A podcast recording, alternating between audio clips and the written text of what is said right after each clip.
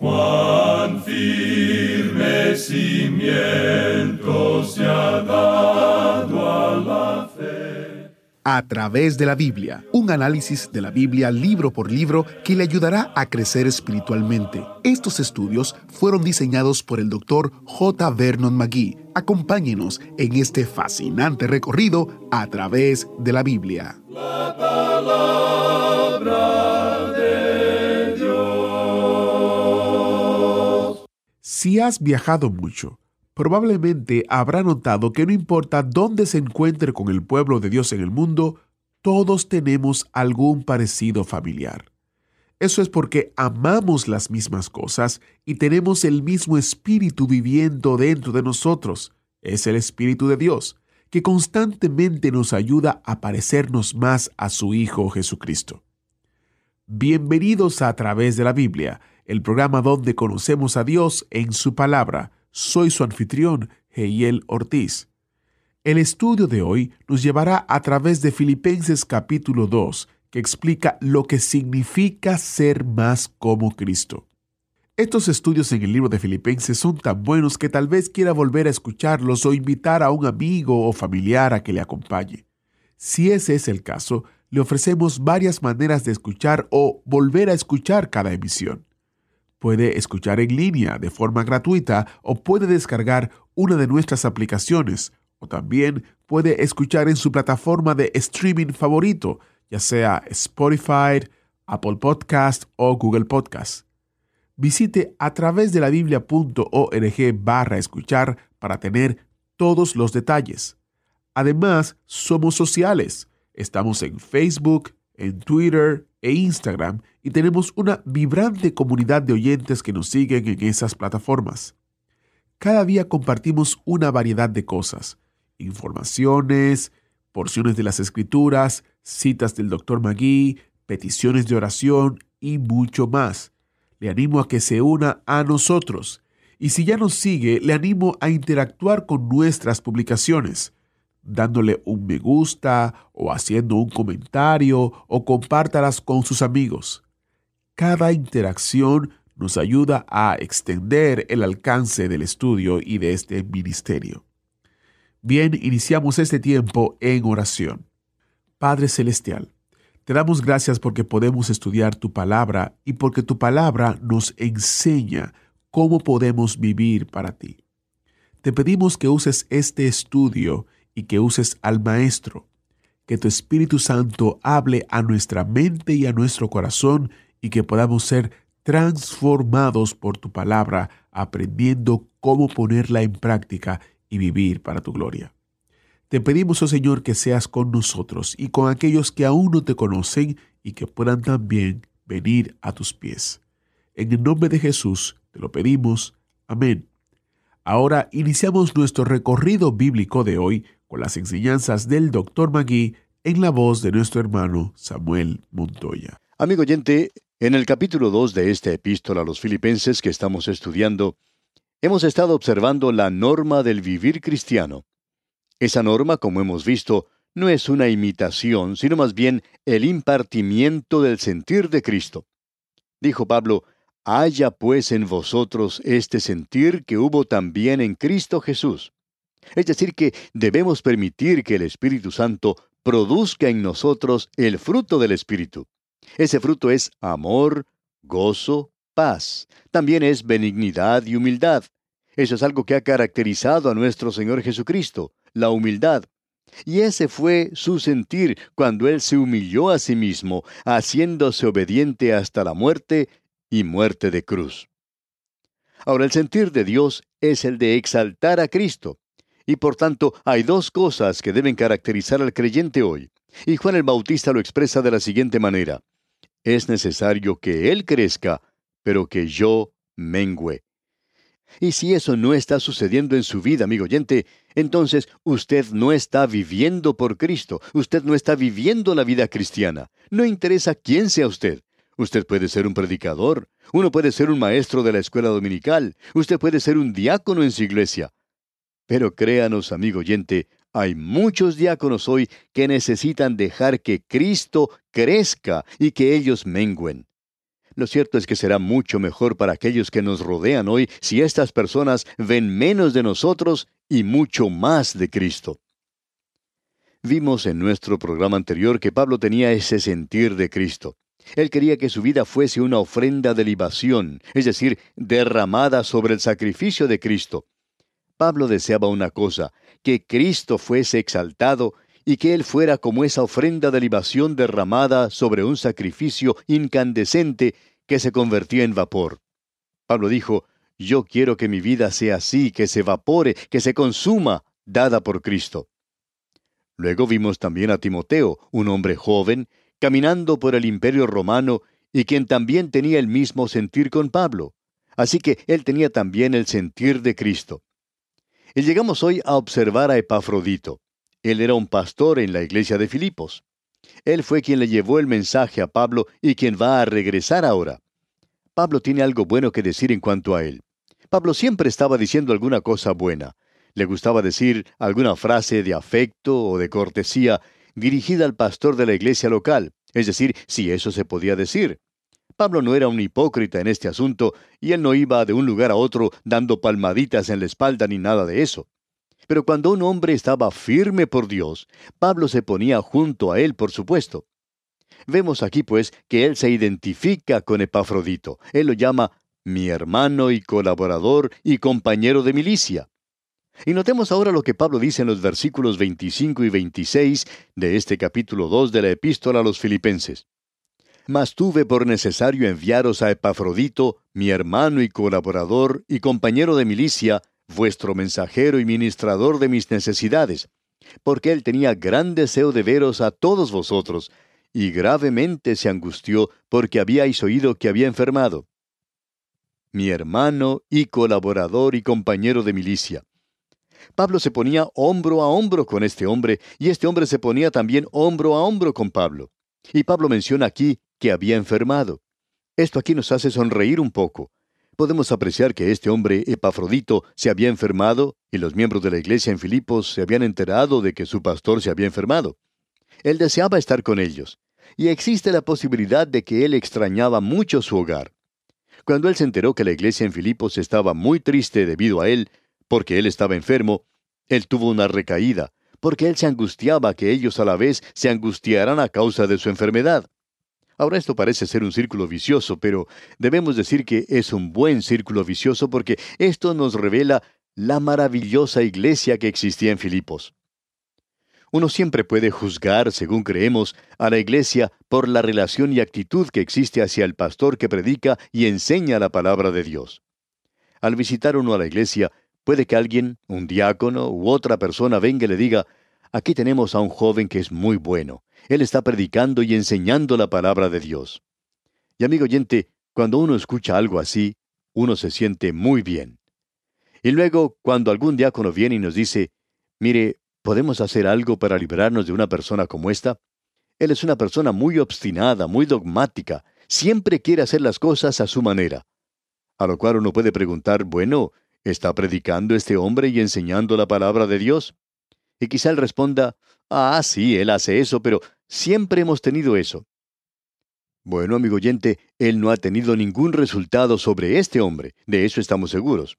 Usted por lo general puede juzgar a una iglesia por la actitud y relación que tiene con aquel que está predicando y enseñando la palabra de Dios.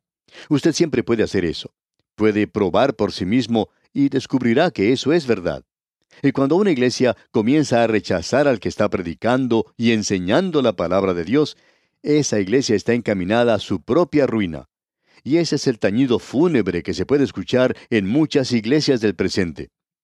Usted se da cuenta, amigo oyente, que el diablo ha sido muy inteligente. Él no está atacando directamente la palabra de Dios. Nosotros ya hemos abandonado el presentar sermones apologéticos. La Biblia no necesita que nadie la defienda. El Espíritu de Dios se encarga de eso. En realidad fue Pablo quien dijo, porque nada podéis hacer contra la verdad. Debe dejar que el enemigo siga martillando y nosotros continuemos martillando, presentando la palabra de Dios y no necesitamos defender la Biblia. Así es que el diablo hoy no ataca a la Biblia. Él ataca al hombre que está enseñando y predicando la palabra de Dios.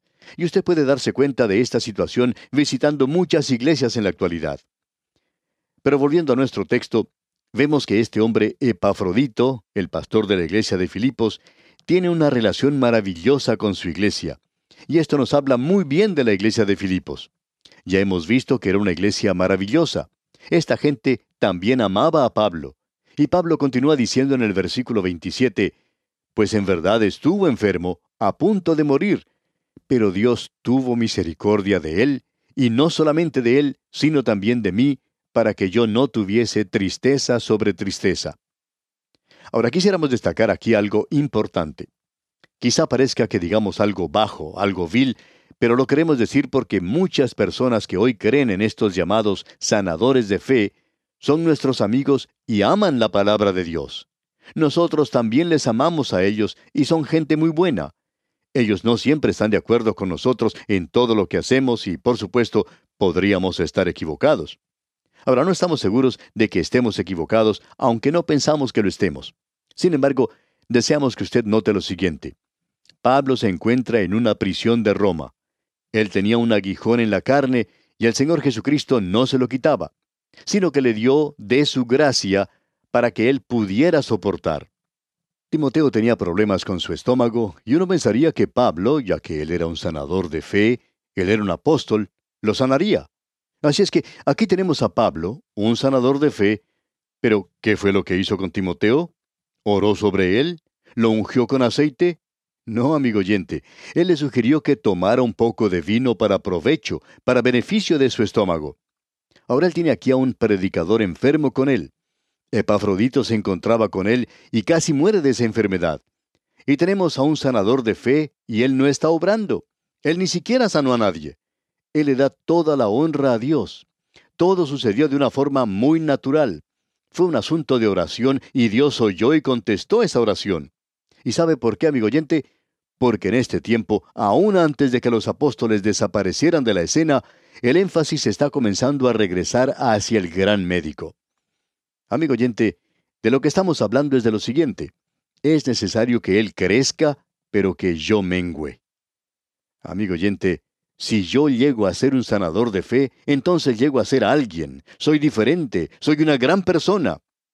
Pero quiere que le diga una cosa. Yo no lo soy. El Señor Jesucristo es el gran médico. En cierta ocasión me había afectado por una enfermedad a los pulmones, y me encontraba al borde de la muerte. En esa madrugada, cuando desperté en esta forma, creí que me quedaban pocas horas de vida. Sin embargo, no fui a ver a nadie excepto a un médico especialista. Luego me dirigí al gran médico. Tuve una cita con él y le dije que yo quería vivir. Y puse mi caso en sus manos y sabe una cosa, amigo oyente, él es quien recibe toda la gloria. Es más, muchos otros hermanos participaron conmigo y se dirigieron también al gran médico y oraron por mí. No hay ningún sanador de fe sobre la tierra que pueda tomar la gloria por lo que Dios ha hecho por mí. Por tanto, permítame decirle, amigo oyente, aún el apóstol Pablo, cuando se encontraba al fin de su ministerio terrenal, no le da énfasis de ninguna manera a esto. Él prácticamente tenía un hospital con él. Tenía unos predicadores enfermos. Sin embargo, él no utilizó ese don que tenía. ¿Por qué? Porque ahora Pablo está comenzando a poner el énfasis donde debería estar, sobre la persona del Señor Jesucristo. Luego Pablo le dice a los creyentes en Filipos que él va a enviar a ese predicador de regreso. Y en el versículo 28 de este capítulo 2 dice, Así que le envío con mayor solicitud para que al verle de nuevo os gocéis y yo esté con menos tristeza. Pablo quería que ellos se regocijaran, no que estuvieran tristes. Y yo esté con menos tristeza, dice él. Yo estuve un poco perturbado por la iglesia de Filipos porque estaba triste en lugar de estar regocijándome. Y luego él continúa en el versículo 29 y dice, Recibidle pues en el Señor con todo gozo, y tened en estima a los que son como Él. Y amigo oyente, ese respeto, esa estima debe ser demostrada hacia aquel que está enseñando la palabra de Dios, o hacia aquel que tiene algún cargo de responsabilidad en la iglesia, o al que tiene un don que está siendo utilizado por Dios. Es el don y es la persona que deberían ser estimados y respetados. Ahora, con esto no queremos decir que la persona deba recibir algo, sino que recalcamos el énfasis del día de hoy, amigo oyente, que debe estar en la persona de Cristo. Y por tanto, el énfasis cambia hacia la palabra de Dios que nos está revelando a Cristo. De modo que ese énfasis en el día de hoy debería estar sobre ese libro, la palabra de Dios. En el día de hoy tenemos demasiadas reuniones sobre este tema y aquel otro, consideramos este problema y ese otro. Ahora la psicología es una de las cosas que tuvo su día. Nosotros creemos que ahora existe un movimiento del Espíritu de Dios sobre la palabra de Dios y muchas personas se están dando cuenta hoy de que la psicología era simplemente como ese legendario flautista de Amelín que guiaba a muchos de aquellos santos superficiales hacia un desvío en el camino. Ahora quizá alguien nos diga, pero ustedes por cierto que están obsesionados con eso. Bueno, alguien necesita ser así en cuanto a esto, amigo oyente. Y estamos dispuestos a ser aquellos que estamos obsesionados con algo así hoy. Ese es el énfasis que se debe dar a la palabra de Dios.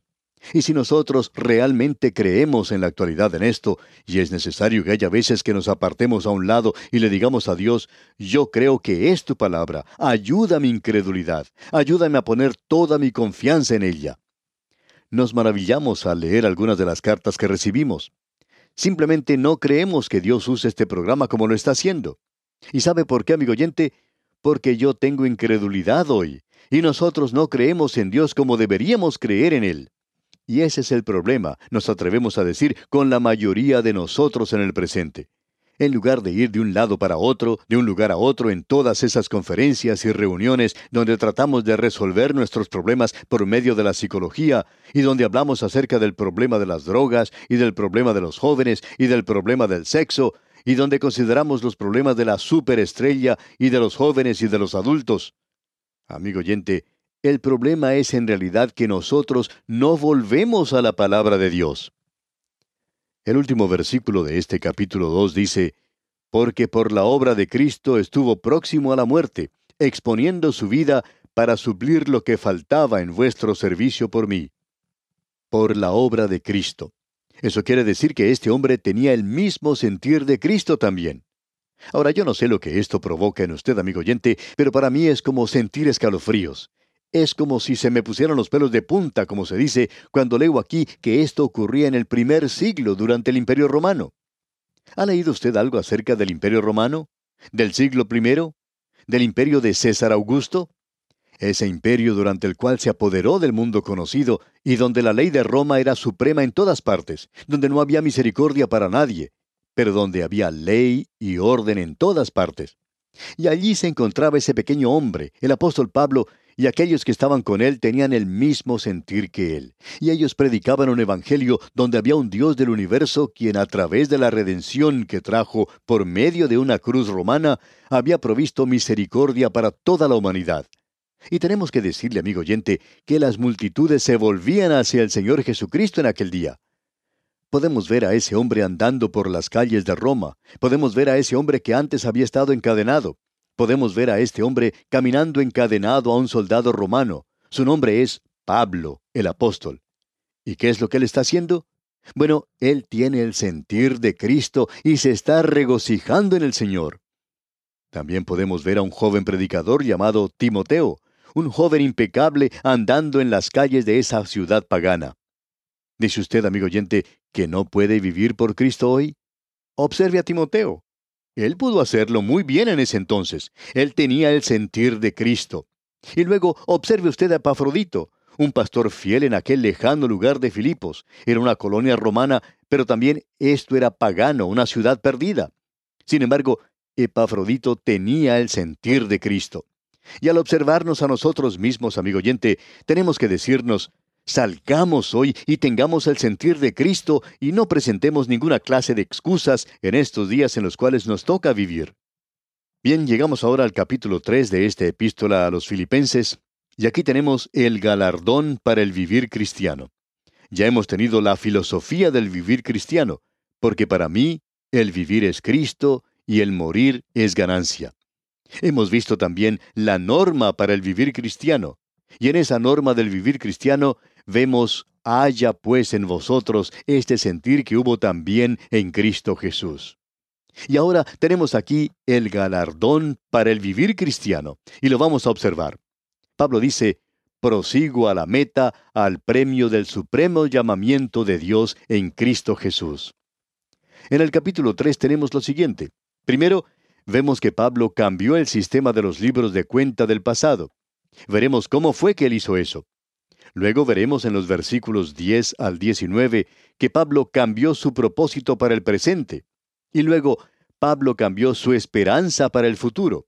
Y eso es importante de ver. Pablo creía que Dios iba a establecer su reino en la tierra. Él nunca cambió de eso.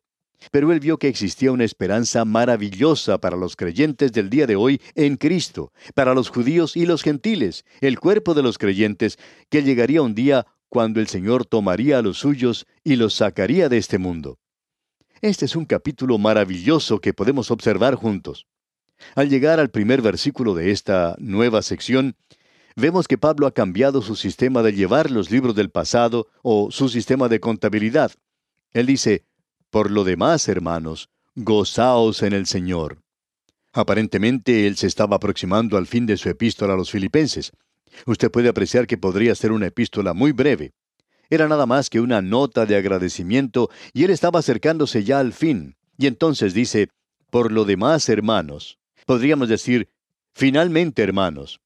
Pero el Espíritu de Dios va a provocar que Él continúe porque solamente ha escrito la mitad de la epístola. Él se encuentra simplemente a medio camino. Cuando a usted le toca escuchar a un predicador que dice, y ahora, en último lugar, o dice, finalmente mis hermanos, y en realidad se encuentra solo en la mitad de su sermón, pues no trate de hallar falta en esto, amigo oyente. Él está siendo escritural, porque Pablo lo está haciendo aquí mismo. Dice Pablo, por lo demás, o sea, finalmente, hermanos, gozaos en el Señor usted puede darse cuenta que esta va a ser la última palabra del apóstol Pablo. Esa es la última palabra a los filipenses, gozaos en el Señor. Creemos que si el apóstol Pablo se encontrara ante este micrófono, creemos que a él le gustaría decir esta palabra a usted, amigo oyente, donde quiera que se encuentre. Finalmente, hermanos, gozaos en el Señor. Ese es su mensaje, es un mandamiento, digamos de paso. Eso lo podremos apreciar cuando veamos lo que nos dice el próximo capítulo, cuando observemos el poder del vivir cristiano. Pero completemos este versículo 1 de este capítulo 3. Dice, Por lo demás, hermanos, gozaos en el Señor. A mí no me es molesto el escribiros las mismas cosas, y para vosotros es seguro. Es decir, que Pablo dice aquí que no ha sido para él algo pesado el escribir esta carta, él no tenía una carga en su corazón como cuando tuvo que escribir esa carta a los Gálatas y cuando escribió allá a los Corintios, porque existía allí problemas en esas iglesias. Pablo dice aquí, esto ha sido un verdadero gozo para mí y puedo escribir con confianza estas palabras a ustedes. Ahora Pablo ha pensado en algo más. No tenemos tiempo hoy para considerarlo, pero Dios mediante, en nuestro próximo programa, veremos estas otras cosas que el Espíritu de Dios dice que son de suma importancia y oramos que el Señor derrame en usted sus más abundantes bendiciones. Agradecemos que nos acompañara en el estudio de hoy. Le invitamos a que visite nuestro sitio en internet a través de la biblia.org. Ahí puede suscribirse para recibir las notas y bosquejos de lo que estamos estudiando y noticias del ministerio. También encontrará la variedad de libros y materiales gratuitos que tenemos para usted. El sitio es a través de la biblia.org. Todo lo que hacemos es posible gracias al Señor y a personas como usted que se unen a nosotros en la obra de llevar la palabra entera al mundo entero. A través de la Biblia es una producción de Radio Transmundial.